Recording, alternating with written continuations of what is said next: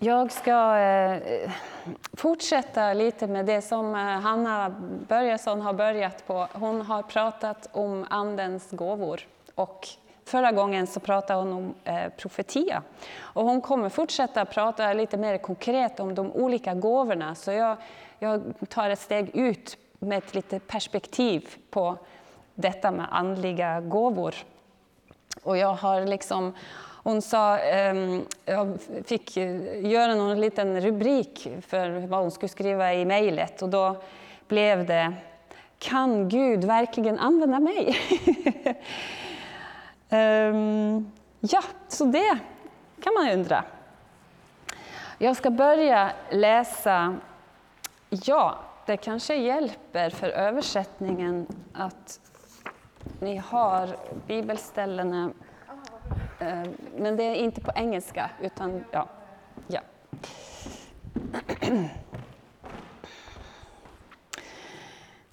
Jag läser från första Korintierbrev kapitel 1, versen 27, 27 till 29. Och jag kommer läsa den två gånger, för ibland så är det... Ja, mycket av Bibeln är skrivet för att man ska läsa högt till varann. Så det eh, kan vara gott att få det in två gånger. Nej, det som för världen var dåraktigt utvalde Gud för att förödmjuka de visa. Och det som för världen var svagt utvalde Gud för att förödmjuka den starka. Och det som för världen var obetydligt och föraktad och inte fanns till, det utvalde Gud för att tillintetgöra det som fanns till, för att inget, ingen människa ska berömma sig inför Gud.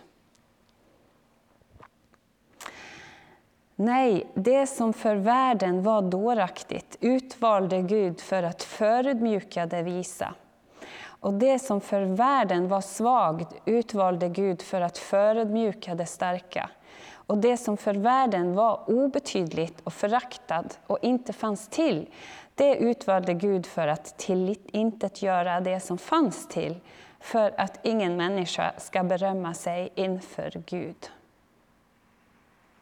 Amen. Ehm, jag har en kollega i Svenska kyrkan, hon är helt briljant. Hon kan eh, så mycket om böcker. Och hon skriver böcker själv och hon har ett helt ja, fantastiskt eh, perspektiv. Hon har alltid in någon sån här citater i sina prediken från någon intressant bok. Så. Och hon har hittat ehm, Förra veckan så hittade hon i sin bokhylla en gammal bok som heter Kriser och segrar. Från typ 70-talet. Ja, så gammal är den kanske inte, men sån typ 70-tal. Um, ehm, och den, handlar, den är skriven av Bo Lundberg och den handlar om eh, Simpson. Samson. Um, och jag vet inte om uh, ni någon gång läser Domarboken. Den är ju, kan ju vara intressant, den är lite trist läsning också. Det är mycket sånt där, ja de fortsätter göra det så de alltid har gjort och så blev det tråkigt. Men den här boken är då om Simpson och um, man kan väl säga att han är den mest ogudaktiga domaren i hela Gamla Testamentet. Uh, alltså, um, om man läser om hans liv så är det ju ingen trevlig läsning. Han eh, är svag för kvinnor och det blir hans eh, bane till slut. Eh, ja, eh, ja. Men eh, Bo Lundberg har alltså skrivit någonting om Simpson som jag kommer läsa, som handlar om det här med eh, kan Gud verkligen använda mig? Har du tänkt på hur sällan det står att Simson ber? Bara vid två tillfällen står det om att han ber, men det mer, har mer karaktären av nödrop än det vi menar med böneliv. Vid bägge tillfällena är han i dödsnöd. Vi menar väl att den ogudaktigaste människa ber när det blir tillräckligt svårt. Hur kan det vara att Guds ande faller gång på gång över en person som vi tycker är så totalt i avsaknad av böneliv och ordnat andaktsliv? Vi behöver nog tänka igenom vad som egentligen är grunden till att en människa kan bli brukad av Gud. Vilken kristen man än talar med tycks det alltid finnas något som de anser hindrar Gud att bruka dem helt. En menar att bara han fick mer ordning i sitt böneliv och sin bibelläsning så skulle Gud kunna bruka honom bättre. Men allt detta ligger ännu i en oviss framtid. En annan tror att det skulle kunna bli ett andligt genombrott där Gud fick mer att säga till om ifall han orkade gå in i en tio dagars fasta.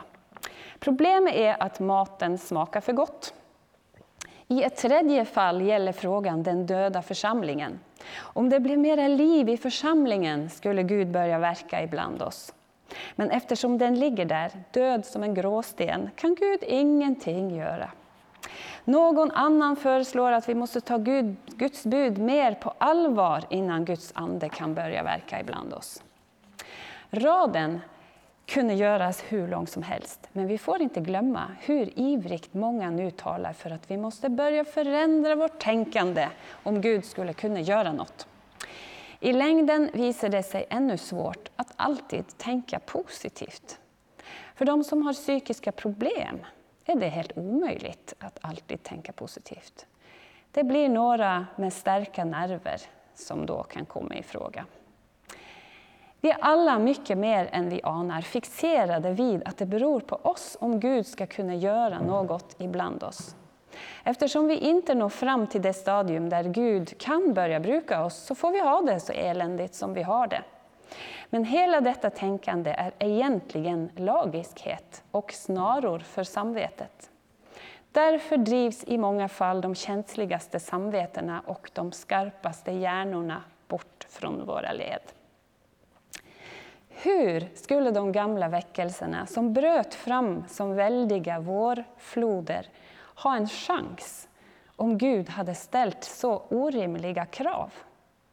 Våra gamla väckelsepredikanter var ju ofta bönder som hela dagen och veckan var upptagna med sitt arbete i skogen eller på åkern. Eller de var fiskare, smeder eller skollärare som fick slita ont och ofta var arbetströtta på grund av orimliga arbetsbördor. En del hade svårigheter att läsa, kunde inte ens skriva. Ofta hade de ekonomiska problem och kämpade med sjukdom och död i hemmet. Vi talar många gånger som om Gud krävde en elit för att få, få något uträttat. Men hur skulle då något kunna hända i våra systerkyrkor i Afrika, där kanske fem på hundra av kyrkans medlemmar har egen bibel och ett fåtal kan läsa? Men Gud har genom historien fått använda människor med dålig utbildning och svag personlig mognad för att föra sitt rike fram. Det är det skröpliga lerkärlet som får stå modell för hur Gud väljer, inte silverfatet. Gud har valt att låta sin kraft bli uppenbar genom det ofullkomliga, värdelösa och svaga. Tänk vilken vila för samvetet om vi vågar lita på det. Vi har så många plågade kristna som lever ett andligt på tåhäv-liv för att sträcka sig efter Guds välsignelser. Tänk om du ändå kunde fatta att du får slappna av. Mitt hjärta grips av djup nöd när jag tänker på alla som jagar välsignelse på den ena kristna konferensen efter den andra och alltid är rädda för att missa något. Jag vill uppmana dig att stanna av, bli stilla vid Jesu fötter. Du kan inte ha mera än Jesus och hans nåd. Och den behöver du inte jaga, för han kommer dig till mötes med sin nåd. Säger Bo Lundberg. Jag vet inte om ni har hört om Todd Bentley och Lakeland, The Lakeland Revival. Det var i 2008, Lakeland, Florida. Och den började i april när den här evangelisten Todd Bentley kom till eh, en församling och eh, skulle vara där en vecka. Men så blev han där många månader och det blev en väckelse. De upplevde, det som kom liksom i media var mycket att de upplevde många, att många blev friska från olika sjukdomar. Och Eh, och särskilt hände det under lovsången, men även när Todd bad för dem så blev de det. Inte bara han som bad för dem, men det är ju det som kommer i media. Sen så slutade det ganska brått för att Todd, det visade sig att Todd hade en, eh, vad heter det på svenska, en affär med någon annan tjej när han, han hade gift, var gift och hade familj och barn och sånt. Eh, så då blev det en stor, eh, vad heter det, uppvask. Ja, i alla fall. Vad sa du? Skandal. Skandal blev det, rätt och slätt. Och då är ju frågan, ja, var allt bara en hype? Var det inte äkta därför att han inte var äkta med sitt liv? Det är ju frågan. Ehm, ja, det var några från vår församling i England som var där i Lakeland och upplevde att det som hände var äkta. Ehm, hans gåva som han hade med att be för sjuka, den fungerade. Han var villig att använda den och Gud använde honom för att göra människor friska, bland annat. Varför berättar jag om Simpson och Todd Bentley? är det för att jag vill säga att det inte spelar någon roll för Gud hur vi lever?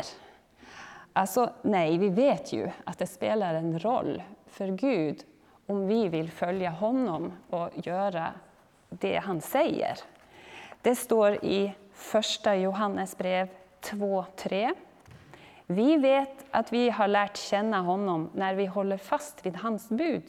Den som säger ”jag känner honom” och inte håller fast vid hans bud, han är en lögnare och sanningen finns inte i honom. Men den som, hos den som håller fast vid hans ord har Guds kärlek verkligen nått sitt mål. Så vet, vi, så vet vi att vi är i honom. Eh, Todd behövde ju få ordning på sitt liv. Han behövde ju stanna upp och tänka, oj, vad är det nu jag håller på med?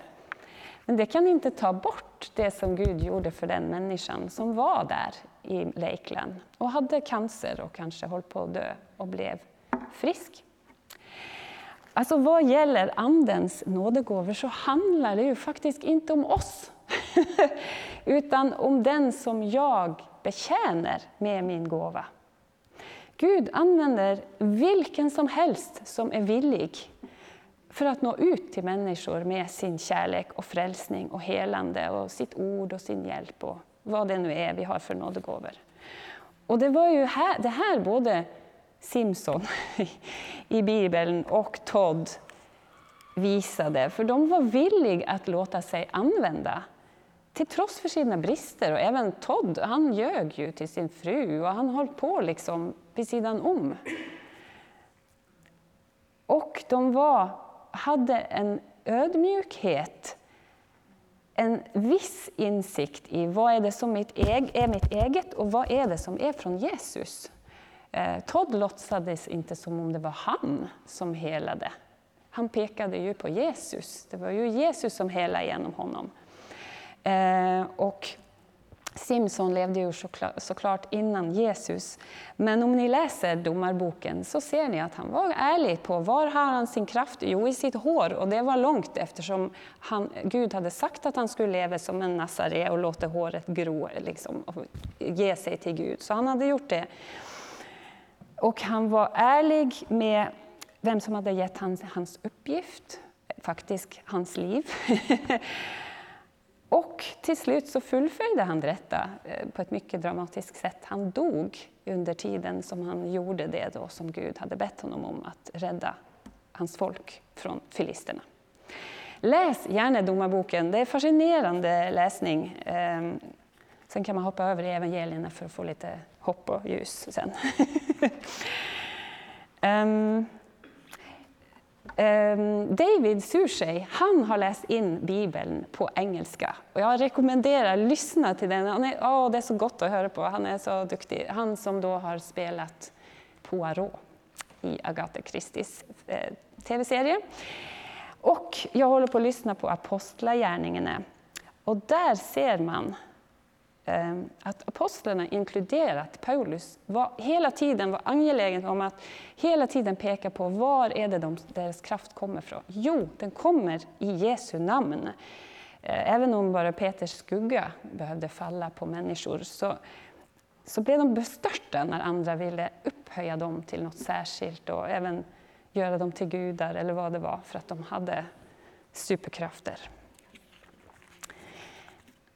Och ibland så kan det vara så att vår egen svaghet och ofullkomlighet kan vara hjälp för oss att fatta det där att vår kraft inte är från oss själva men från Gud, våra nådegåvor. Andra Korintierbrev 4.7 så står det Men denna skatt har jag i lerkärl för att den väldiga kraften ska vara Guds och inte komma från mig. Genom min svaghet så blev jag påmind om att kraften kommer från Gud och inte från mig själv. Eh, och det är precis som det ska vara. Eh, och om ni, om ni hade varit hemma hos oss kvällen innan jag ska ha någon typ av predikan eller någonting sånt, så vet ni att eh, jag tycker inte det är så roligt att predika. Jag tycker inte att det är enkelt. Jag tycker det är jättesvårt. Och ibland om, om orden då landar hos någon som oj, det här behövde jag. Men det, jag vet ju att det är inte för att jag är superduktig, clever eh, med ord. Eller, det kan man ju hända, det kan ju hända att man är, och man ska ju använda sina bra gåvor. Men jag vet ju att det är Guds ande ifall det händer något. Ehm, det är ju precis, det ska vara så, för att då leder jag ju den som tar emot det jag ger om jag ber för någon till helande eller om jag äter någonting annat. Jag leder dem till Jesus och inte till mig själv. hade vi liksom gjort saker bara för att vi är så duktiga så hade vi ju dratt folk till oss själva. Åh, jag lutar mig mot Solveig för hon är så vis och klok och hon kan ge mig meningen med mitt liv. Och visst är det en frestelse, faktiskt. Och vi vill ju att folk ska liksom gilla, och Christer han är alltid så god och omtänksam och, och jag kommer alltid till honom. Jag, vill, jag, jag får, får mitt, mitt människovärde från Christer. För, ja. Känns lite, oh ja.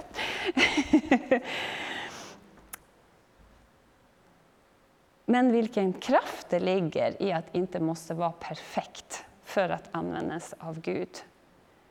För han hjälper oss att använda våra gåvor på den nivå av visdom och andlig mognad som vi är på just nu.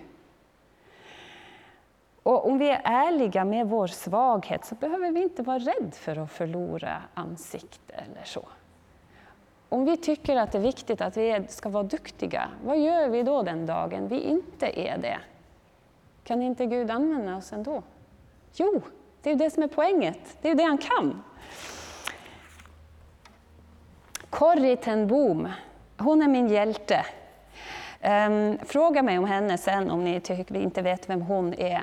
Um, levde under krig, andra världskrig i Holland och hjälpte judar och var i koncentrationsläger och, och överlevde och åkte runt sen i hela världen och berättade om Jesus.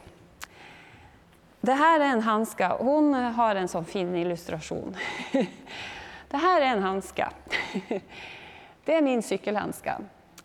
Det här är jag utan den heliga Ande. Vad kan den här göra? Ingenting.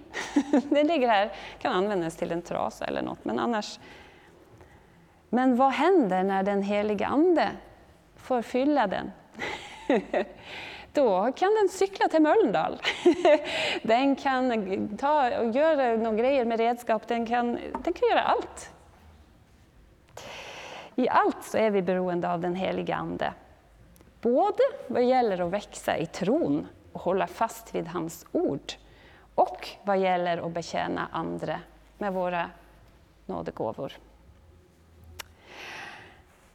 Och ordet nådegåvor är ju genialiskt. Har ni tänkt på det? En nådegåva, Andens nådegåva, den är en nåd för mig, för jag förtjänar inte att ha den och använda den. Men det är en nåd för den som får ta emot det jag ger. För han eller hon förtjänar inte det de får. Det är det som är hela poängen.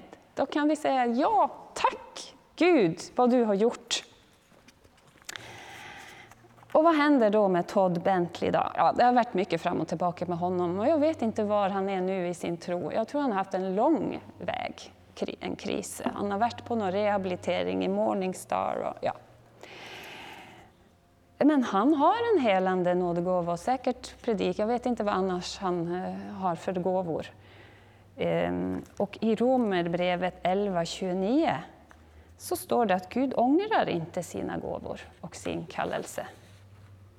Och i andra Timoteus brev 12.13 så står det är vi trolösa så förblir han trofast, för han kan inte förneka sig själv.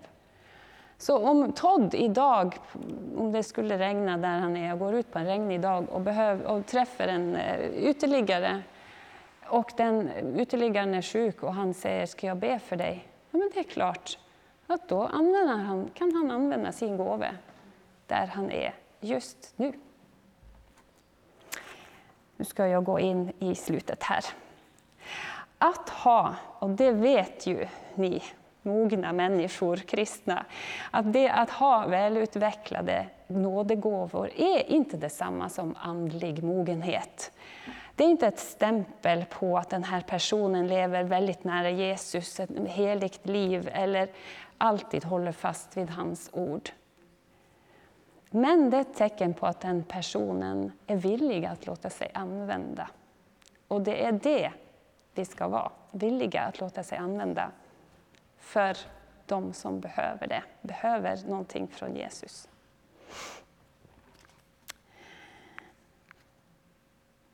Genom våra nådegåvor vill han välsigna andra och vår ofullkomlighet står inte i vägen för detta utan kan tvärt emot peka på att det är Jesus som gör det och inte vi. Det är den heliga Ande i handsken. Och nu ska jag avsluta med att läsa första Korintierbrev en gång till. Och om ni ser, jag brukar alltid ha med papper och några bryr sig inte om papper, andra gillar det jättemycket. Så, så får det vara idag också.